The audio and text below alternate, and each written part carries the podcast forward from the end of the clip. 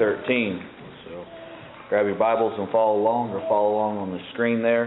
And I'll be reading from the New King James, Ephesians chapter 6, verses 10 through 13. Finally, my brethren, be strong in the Lord and in the power of his might. Put on the whole armor of God, that you may be able to stand against the wiles of the devil. For we do not wrestle against flesh and blood, but against principalities, against powers, against the rulers of the darkness of this age, against spiritual hosts of wickedness in the heavenly places. Therefore, take up the whole armor of God, that you may be able to withstand in the evil day, and having done all, to stand.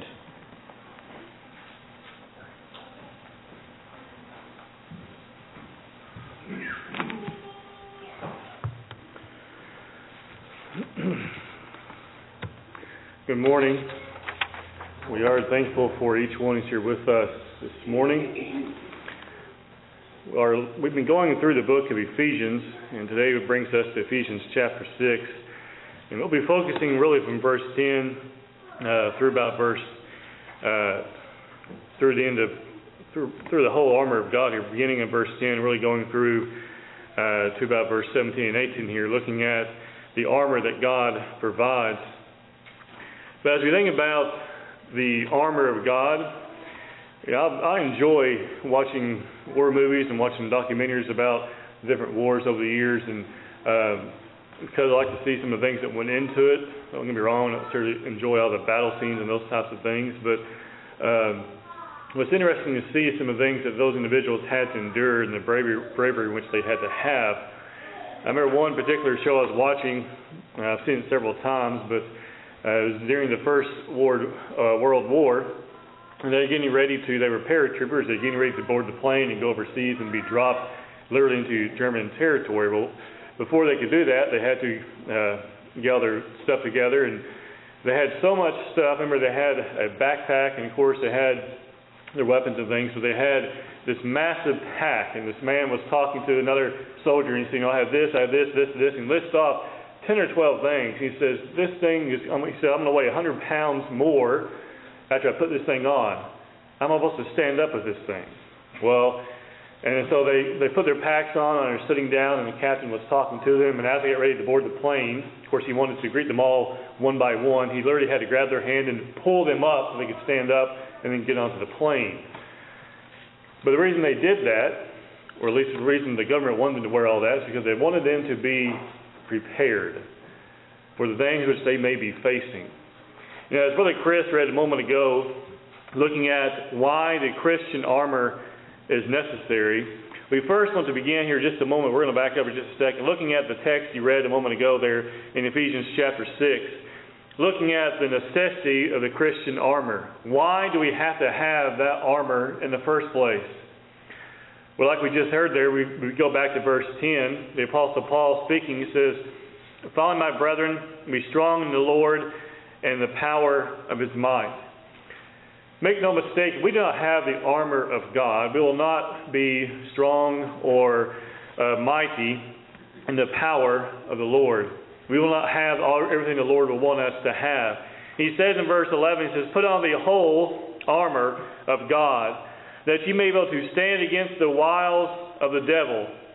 And he says, talks about how they don't, how we do not fight against basically uh, physical things.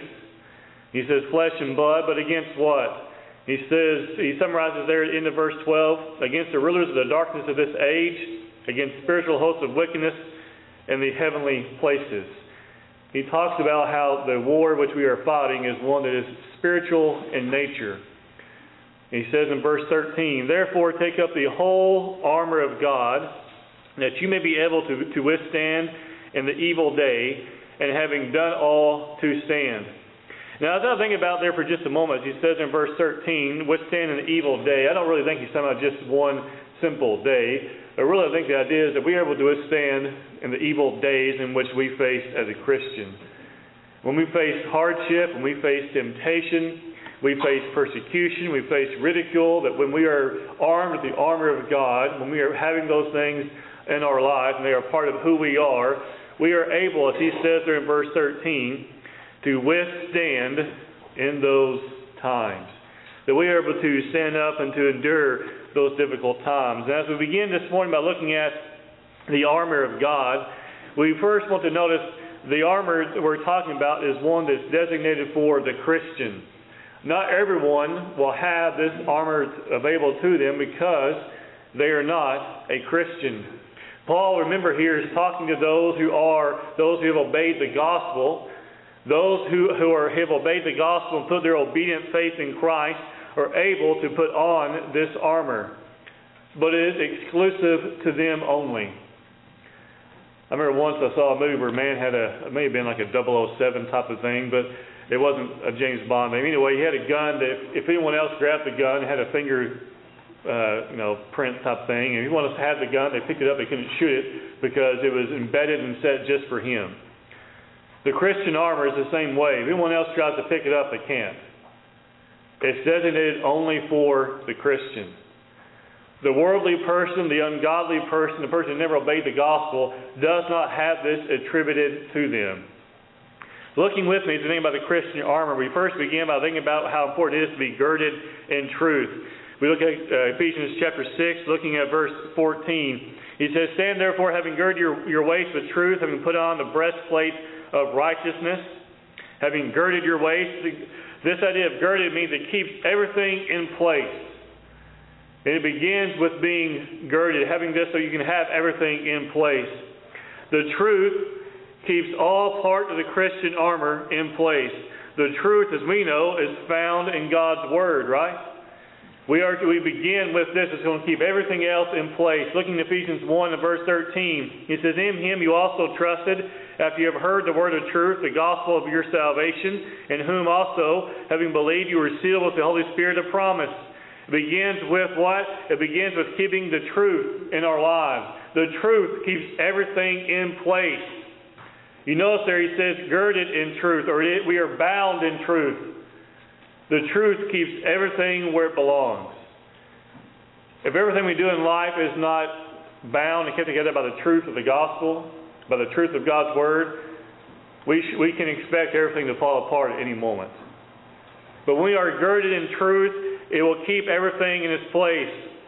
The truth is also spoken in order to withstand false doctrine to, understand false, to, to be able to understand false, deceptive, and destructive doctrines and destructive ideas of men. Looking at Ephesians chapter 4, verse 15, he says, Speaking the truth in love, may grow up in him all thanks to him who is the head, Christ. When we have the truth, which we are to be, that is what to be around us, right? Which means it's, it's the base of who we are.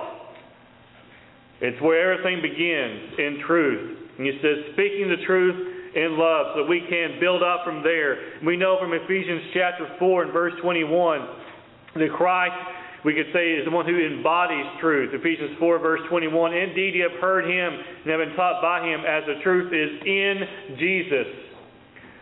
Christ is truth. He tells us he is the way, the truth, and the life. We are what? We are girded in truth, which means we are in Christ. Therefore, the armor, the first step is what? Involving being in Christ. Therefore, nothing else can possibly be put on. And if we first put on truth, that's only in Christ. That's when we say the armor, it's just for the Christian because you can't put on the first layer before you put on anything else. It must be that which is in truth, which is only found in Christ. We are to be girded in truth. Next, we talk about the breastplate of righteousness. In Ephesians chapter 6, again looking back at verse 14, Ephesians 6, he says, Standing, having your, standing therefore, uh, stand therefore, having girded your, your waist with truth, having put on the breastplate of righteousness. The breastplate of the first century soldier was, divide, was designed to fit over the chest and abdomen and to protect many of the vital organs. It was, the, without doubt, the largest piece of the armor. They cover up your entire chest. About from your neck, about down to about your, your waist, to your hips, is where that would reach. A large piece. It was designed to protect you. Can you imagine a Roman soldier going out into battle without having that breastplate on? You know what they call him? Target. That's what they call him. Because an enemy soldier saw someone without a breastplate on, they're saying, there's an easy one. And so, what do we do? We come out prepared with the breastplate of righteousness, being that second piece which we are to have on. Righteousness is uprightness of life, moral integrity, which results from being faithful, having a faithful obedience to God's commands. Looking at Psalm 119.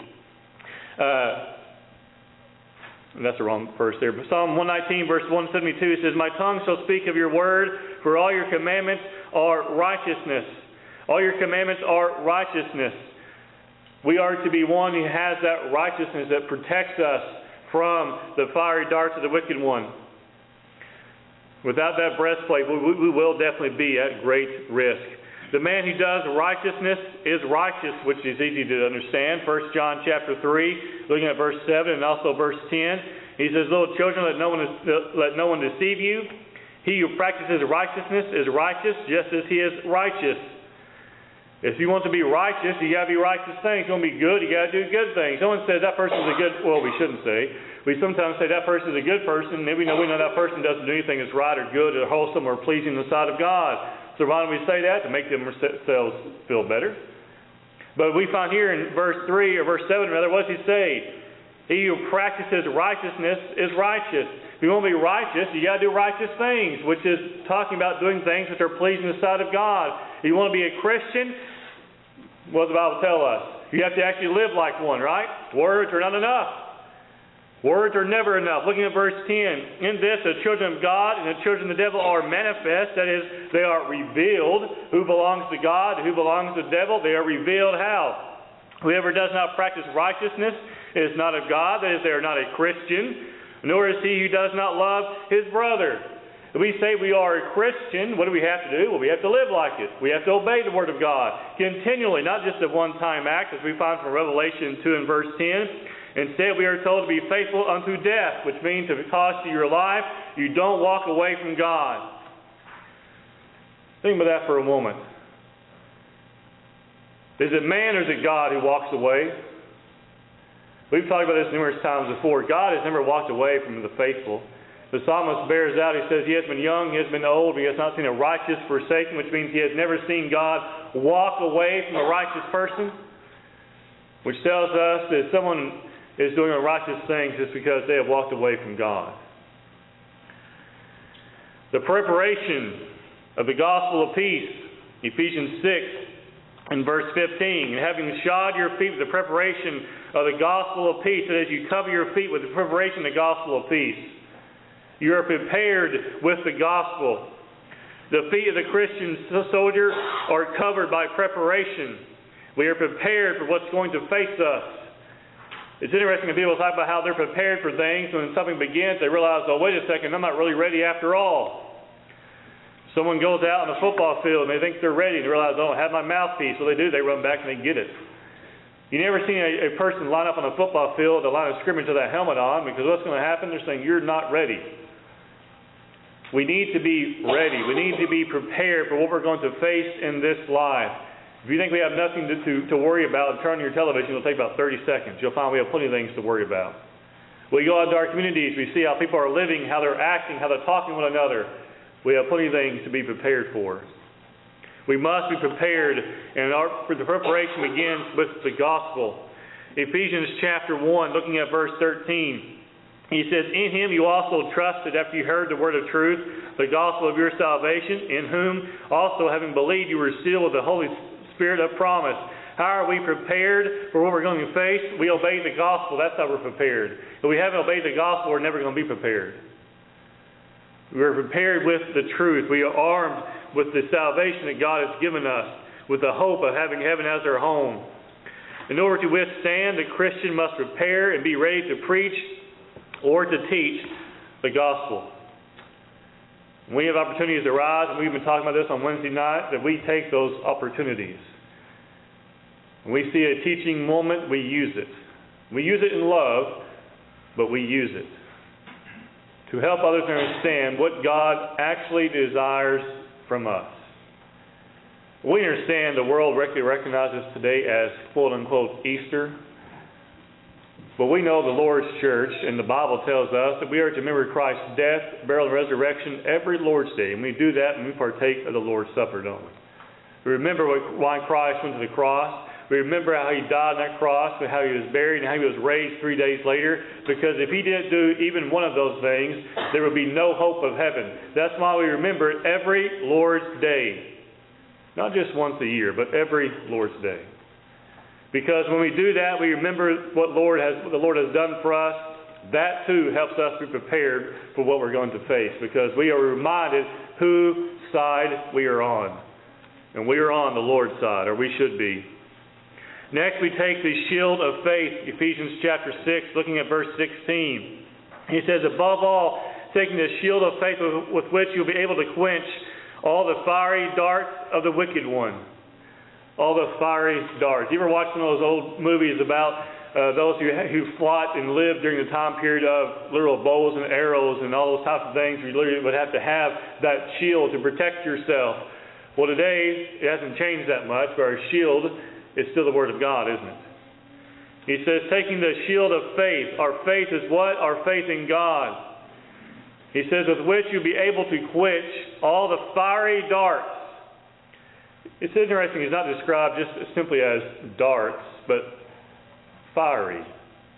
We talked about this morning how fire is designed to destroy. Well, fiery darts are going to do that and so much more, right? Not just, which means if they miss their target of it being a person, means whatever they else they hit, they're just going to burn down anyway, right? And so it's going to destroy whatever it hits, no matter what. But with that shield of faith, that we know where our faith is, it's in Christ, right? The Apostle Paul talks about how he, he knew in whom he had believed and whom he had committed his soul to, that is, God. And he was convinced God would provide for him, and he, God would be his shield. 1 John chapter 5, looking at verse 4. He says, For whatever is born of God overcomes the world, and this is a victory that has overcome the world. Our faith has overcome the world. By having our faith in God and keeping our faith in God, not putting our faith in this our government or our leaders and those who think they can help us, but instead keeping our faith where it belongs in God, who has never changed. All, all God wants us to do is to have heaven as our home. He has provided for us the way to do that, and what we have to do is act upon it, which includes keeping our faith in God. Let's notice next 1 Timothy chapter 1.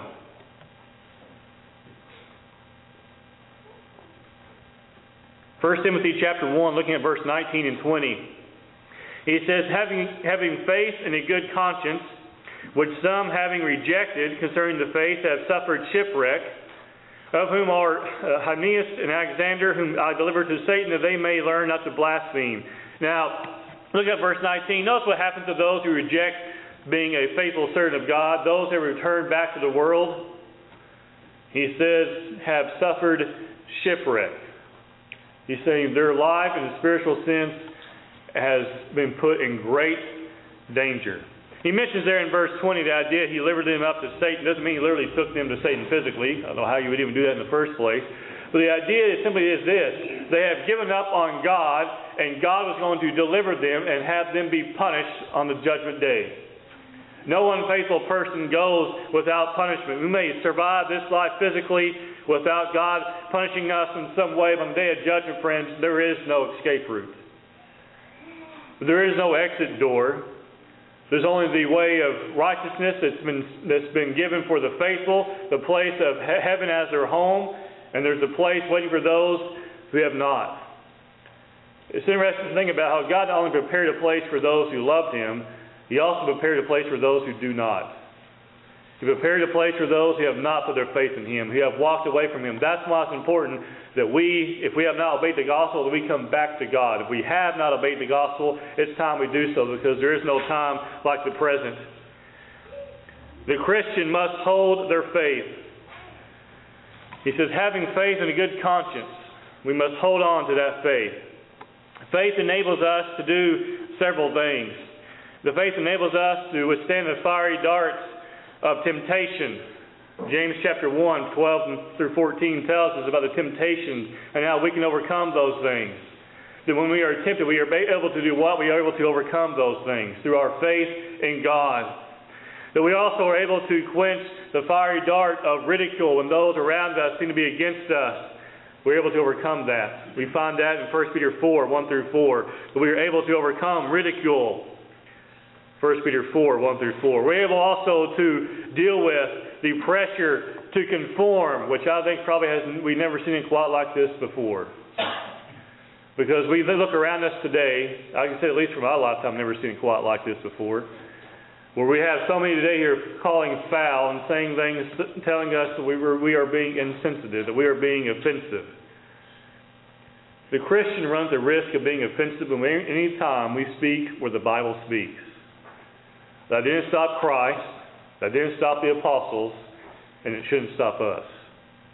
We deal with the pressure to conform and we reject it. We do not conform to the world. The Bible tells us instead we are to be transformed by the renewing of our mind to prove what is that good and acceptable, what is good and acceptable before the sight of God, as Paul tells us there in Romans. We see that there in Romans 12, 1 and 2. And we also know that faith enables us to overcome discouragement. It enables us to overcome discouragement because we know the world can definitely get us down. Maybe our brethren sometimes let us down. Whatever it may be, we can overcome discouragement. As we found there also in Galatians chapter 6 and verse 9, we can overcome discouragement. Next, we notice the helmet of salvation, also called the hope of salvation. Ephesians 6, verse 17. And take the helmet of salvation and the sword of the Spirit, which is the Word of God. The helmet of salvation. The Christian must have confidence in their salvation. When you hear people say, Well, I hope I go to heaven, that's not encouraging to me. Because a Christian can know that they're going to heaven. When we have obeyed the Gospels, we find it revealed in the New Testament, and we keep our obedient faith in Christ, we can say, I know where I am going when this life is over. Not, I hope I'm going to heaven, but I know I'm going to heaven. Because we have done what the Bible tells us we need to be doing, and we have continued to do that. The Christian must have confidence in their salvation. The Christian soldier takes the helmet of salvation by doing two things.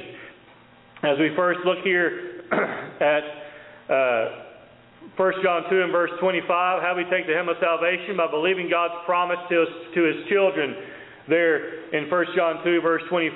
And this is a promise that He promised us, eternal life. How we take the helmet of salvation, believing God's promises. That when we put our obedient faith in Him, and we continue to keep our faith in Him, we will have heaven as our home. We take the helmet of salvation by faithfully following God. 1 Timothy 6 and verse 12. Fight the good fight of faith. Lay hold on eternal life, to which you are also called, to have confessed a good confession in the presence of many witnesses. Fight the good fight of faith. Lay hold on eternal life. Those two things go hand in hand. Fight the good fight, and you'll lay hold on eternal life. We keep on keeping on. We do not give up in the midst of hardship, but we press forward even more. The sword of the Spirit, Ephesians 6 and verse 17, the sword of the Spirit, which he says is the Word of God. The Word of God is an essential weapon for the Christian. It is an essential weapon for the Christian. Without God's Word, without trying to learn all we can about it and growing as much as we can, we will be unprepared. We do not have the weapon that God's given us. We do not have that ready. The Christian also has realized the Christian is helpless by trying to use other weapons. We think about other weapons, so sometimes we will appeal to emotions instead. Instead, the Bible will turn to our emotions. Proverbs 14, verse 12 warns us about that. John 8, verse 32 warns us about that. Emotions are not the gospel. The gospel is the gospel. The truth of God's word is the gospel. Emotions is not a weapon which we can yield and hold to be successful. We also think about another weapon that some will turn to is their own mind. A mind that is unaided and not directed by God's word. That's not a weapon. It is instead something that's going to cause us great difficulty. When we say, well, I think, I believe, I feel, that's a lot different from 2 Timothy 3, verse 16 and 17, isn't it? Where the Bible tells us that all scripture has been given by God, right? Has been breathed out by God, right? 2 Timothy 3, verse 16 and 17. We also fail when we try to use the weapon of human theology or, or world philosophy. Well, we know how flawed that is, right? Because it changes with the seasons. What the world says is right and what is wrong, what is moral and what is not, it changes. God doesn't. God's standard of right and wrong has remained the same throughout the years. Colossians 2 and verse 8 and Jeremiah 10:23 warn us about using human theology or world philosophy. Colossians 2:8 and Jeremiah 10:23. The word of God is also identified as a sharp, two-edged sword, which is able to pierce between the, the heart of man and to divide and to give between the ideas of what we think is right and wrong and discern what the truth really is. Hebrews 4 verse 12 says, For the word of God is living and powerful and sharper than any two-edged sword, piercing even to division of soul and spirit, and of joints and marrow, and is a discerner, now notice, is a discerner of the thoughts and intents of the heart. The Bible has a way to reveal to us not only the things that we do, but also the reasons why. That's why he says the intents of the heart. It tells us and reveals to us what we are doing and why we, why we are doing those things. Why do we do certain things? There's reasons behind the things we're doing. If we're honest with ourselves, we can find the reasons why and we can correct it. The Word of God has that ability to make us who we ought to be. Some lessons for us today. No soldier goes to war unprepared. No soldier goes to war unprepared. One of the saddest things you'll hear are soldiers who have been in different places and they run out of ammo, they run out of different arms, and they say how terrified they were because they felt like they were just completely wide open. They were prepared, in their case, as a physical soldier, but now they're not because they've used all, the, all of their defenses. What's interesting about the Christian defense is you cannot use it all up. As long as you keep your obedient faith in God, you are that dedicated servant of God, having your faith in Him, clinging to Him. Your faith doesn't run out like, like a ammunition would.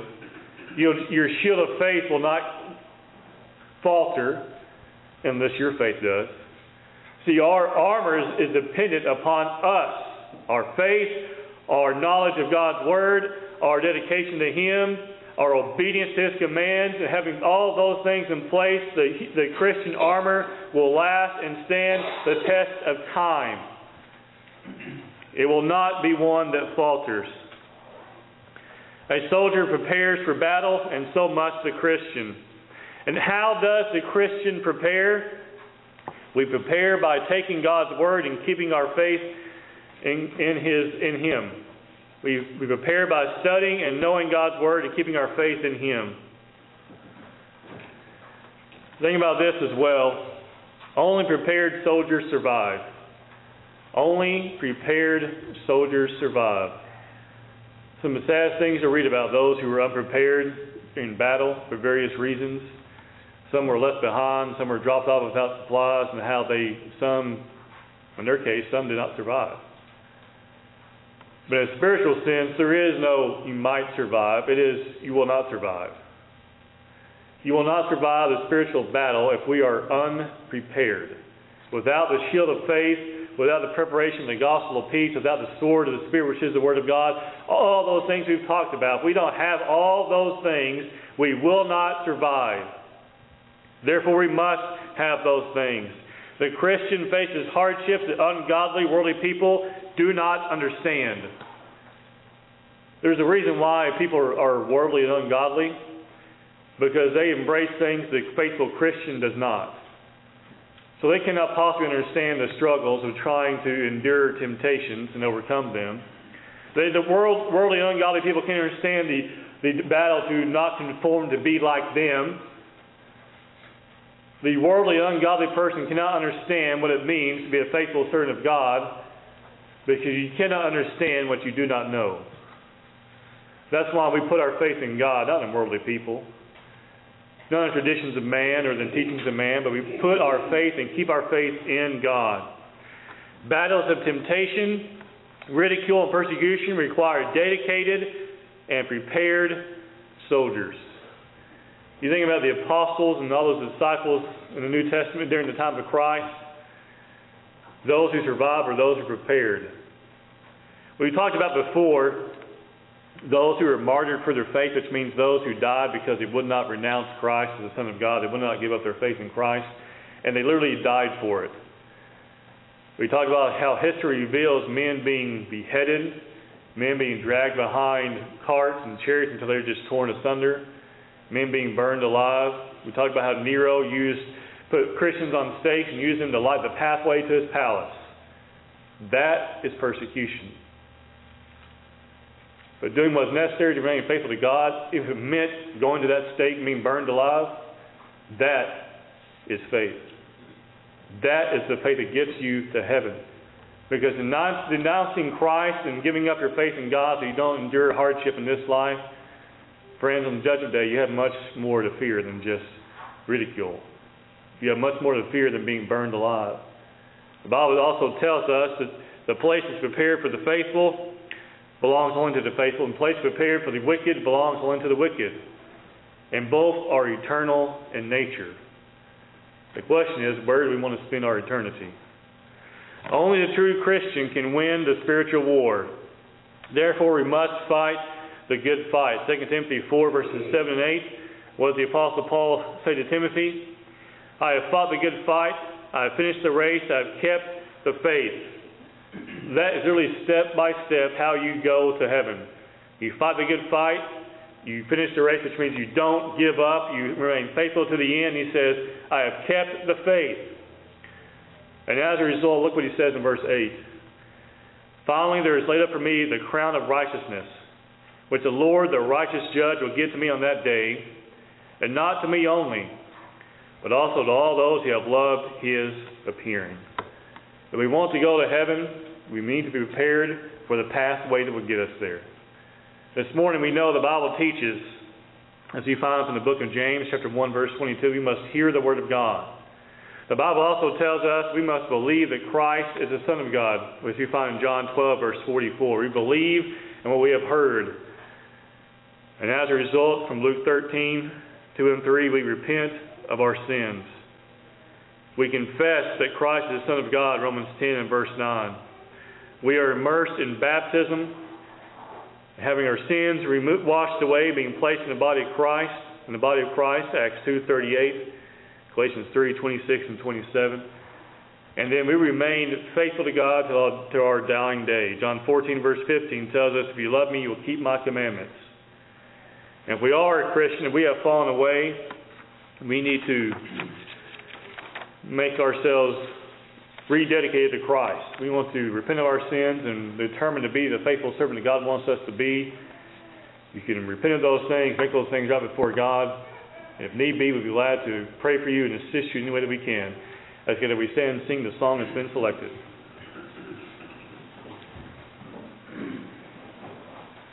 There's a stranger at the.